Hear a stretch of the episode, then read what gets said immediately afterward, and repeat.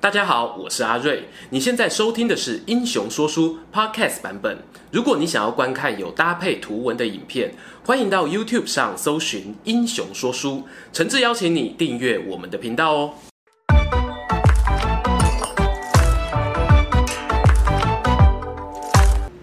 Hello，英雄说书的观众朋友，你们好，我是说书人阿瑞，替大家带来精彩的英雄故事。今天说书开始之前呢，要跟大家分享一个我前阵子的小感动，那就是在我们的粉丝当中有一位擅长漫画的朋友，叫做 Jason，他帮阿瑞我画了一个 Q 版的肖像，呵呵对 这让我人生哦，呃，又解锁一个成就，那就是真人卡通化成功。Jason 的 YouTube 频道名称叫做 Jason Comic，里面有很多他的漫画速写作品，欢迎大家前去观赏。如果想要学一两招的话呢，也别吝惜帮他点个赞哦。感谢大家。今天呢、我们的主角呢，再次邀请到大名鼎鼎的卧龙先生诸葛亮。之前呢，我们就已经聊过有关于诸葛亮的军事作战能力如何。错过的朋友呢，诶，欢迎参考一下我们上方的影片连接哦。那诸葛亮他作为蜀汉的重臣，可以说是一个全能型的人才。除了军事行动之外呢，他另一个被关注的焦点就莫过于他内政上面的表现。因此，今天的影片我们不讲诸葛亮的作战事迹，而把目光的焦点呢放在讨论他到底为什么会被称为千古名相。其实啊，诸葛亮他担任过的官职呢，并不算少哦。从早期的军师中郎将、军师将军，到后来的丞相，或者是被封为武乡侯等等。从军师到丞相的转变呢，我们不妨就看作是诸葛亮他深入刘备军团政治核心的一个过程。老三国迷们多半会听过，在《三国演义》啊，或者是戏曲当中，刘备呢，他尊称诸葛亮叫做军师。但是呢，东汉末年呢，其实并没有一个正式官职就叫做军师两个字。我们通常会讲是由曹操开始创造了军师祭酒这个职位。诶，那当然最红的军师祭酒，莫过于是曹操手下那一位谋士郭嘉了。那诸葛亮为什么会被叫做军师呢？这得从刘备他平定了荆州南部之后，特别发明一个军师中郎将送给他。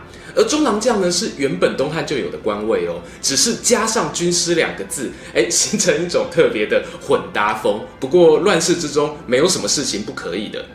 我们可以从《三国志》的史料里面发现呢，此时诸葛亮主要负责的是军粮调度的任务。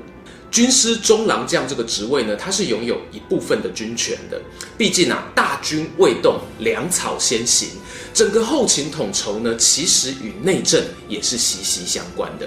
而等到刘备进入益州，拿下成都之后呢，就任命诸葛亮为军师将军。这个军师将军跟前面我们讲到的军师中郎将一样啊，都是乱世当中的混搭产物。如果要用大家现在熟悉的官职做比喻呢，军师祭酒有点像是参谋，那军师中郎将呢，就像是参谋长。至于军师将军呢，那就是参谋总长的职位了。诶，这只是一个比喻哦，不能说百分之百一样。总之呢，希望可以帮助大家理解。后来啊，我们的刘备呢，他在汉中之战取得胜利，自立为汉中王。到他去世为止的时间呢，不过短短的四五年。这段时间呢，诸葛亮先是被拜为丞相，后来呢，阿斗又封他为武乡侯。看似这个权力啊，已经达到一人之下，万人之上。但是呢，诸葛亮啊，他其实正面临了严峻的挑战。在诸葛亮主政的时期呢，腹地有南中的叛乱。外敌有曹魏虎视眈眈，就连盟友孙吴呢都摩拳擦掌，而这些问题呀、啊，其实他都必须一个人一肩扛起。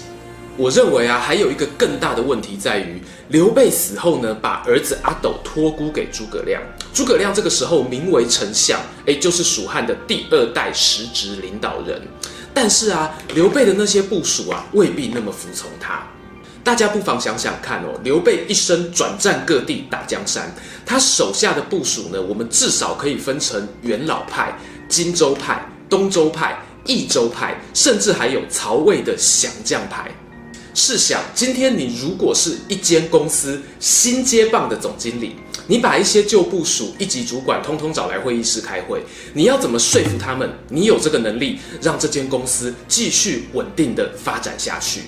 而当时的总经理诸葛亮呢，他提出一个原则，就是依法治蜀。白话文来讲就是我们照 SOP 来。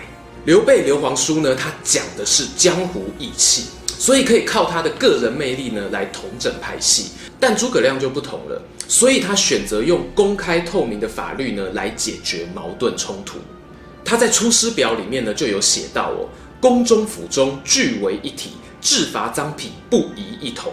这段话的意思呢，就是法律之前人人平等，没有谁有特权。我诸葛亮也是一样。还记得我们之前讲到诸葛亮第一次北伐，痛失防守据点街亭的故事吗？为何那个时候马谡非死不可？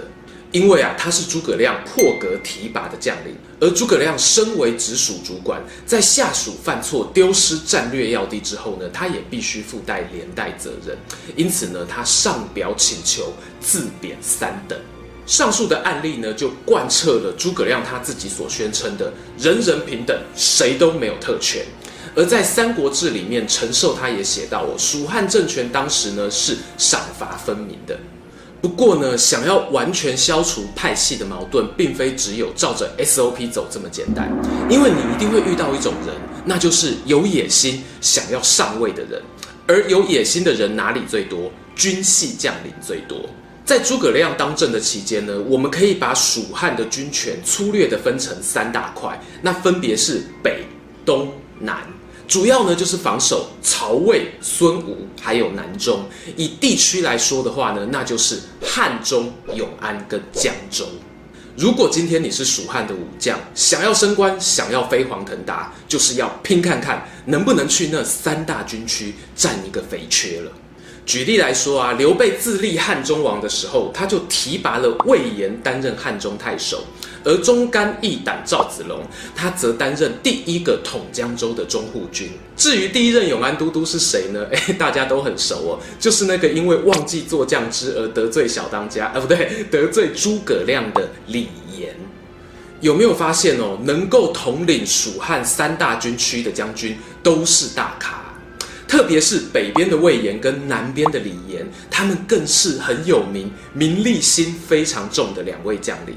哎，这边我要先说，我没有贬低的意思。虽然魏李两个将军的粉丝不算多，但是稍微说个题外话，每一个武将呢，他追求的人生目标都不一样。假如哈，我是说，假如关羽他追求的人生目标是忠义，那么李严跟魏延他们追求发大财、当大官，这样子有错吗？我认为没有错，你有选择想要名扬天下的自由，而诸葛亮呢，他也看准两个人的个性，巧妙地维持住蜀汉内部的军权平衡。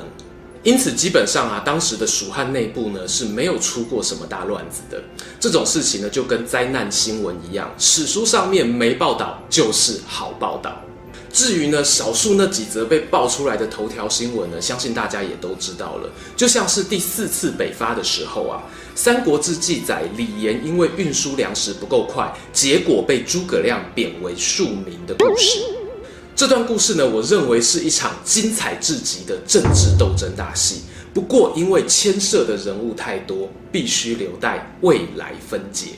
总之呢，一个势力、一个公司、一个组织，如果长大了，那它的内部就不可能没有小圈圈。同一个时期呢，你看曹魏、孙吴，他们的斗争只会比蜀汉更加的严重。但是呢，诸葛亮不止在他任内维持了内部的权力平衡，在死前呢，也神志清楚地下了一个决定，选择了一个对蜀汉风险最小的安排，放生魏延，完成政权转移。因此呢，在政治的沟通协调能力上面，我觉得诸葛亮已经是顶天的等级了。遗憾的是啊，我们常玩的电脑游戏里面呢，并没有办法完美的呈现出上述那一种政治协调能力，只能够把数字简化成生产军粮、生产黄金这样子的表现方式，我觉得非常可惜。顺带一提哦，诸葛亮他纵观大局，但是同时呢，也心细如发。譬如说，他在汉中统筹北伐期间呢，他因为没有办法跟后主阿斗朝夕相处，所以呢，常常跟他写信书信往来。虽然啦，刘备他有交代这个儿子要尊敬诸葛亮，像尊敬父亲一样，但是呢，我们回头来看，诸葛亮他自己用心经营这一段干爸爸跟干儿子的关系，也是功不可没的。因此啊，很多次有人上书提醒阿斗说，诸葛丞相带兵在外，你要提防他功高震主啊。阿斗听了之后呢，都一笑置之。会有这个结果，绝非偶然。故事说到最后啊，让我们回想一下诸葛亮年轻时期在隆中草庐时候的梦想吧。当时呢，他以管仲、乐毅来自比。乐毅呢，是战国时期燕昭王手下的大将，曾经打下齐国七十几座城池啊。那你以为乐毅他就是一个超级武将吗？其实呢，在领兵出战之前呢，乐毅就已经发挥了他超强的外交协调能力，说服了秦国、韩国、赵国跟魏国答应一起出兵。有没有觉得这跟诸葛亮有一点像呢？他早年啊辅佐弱小的刘备，一路奋起，也不是光靠拳头打天下。对外呢，他选择联合孙权对抗曹魏；对内，就像刚才我们前面讲到的，他把刘备军团当中的每一个派系安抚得当。因此，如果我要下一个结论啊，作为一个领导者，你有丞相如诸葛亮，夫复何求啊？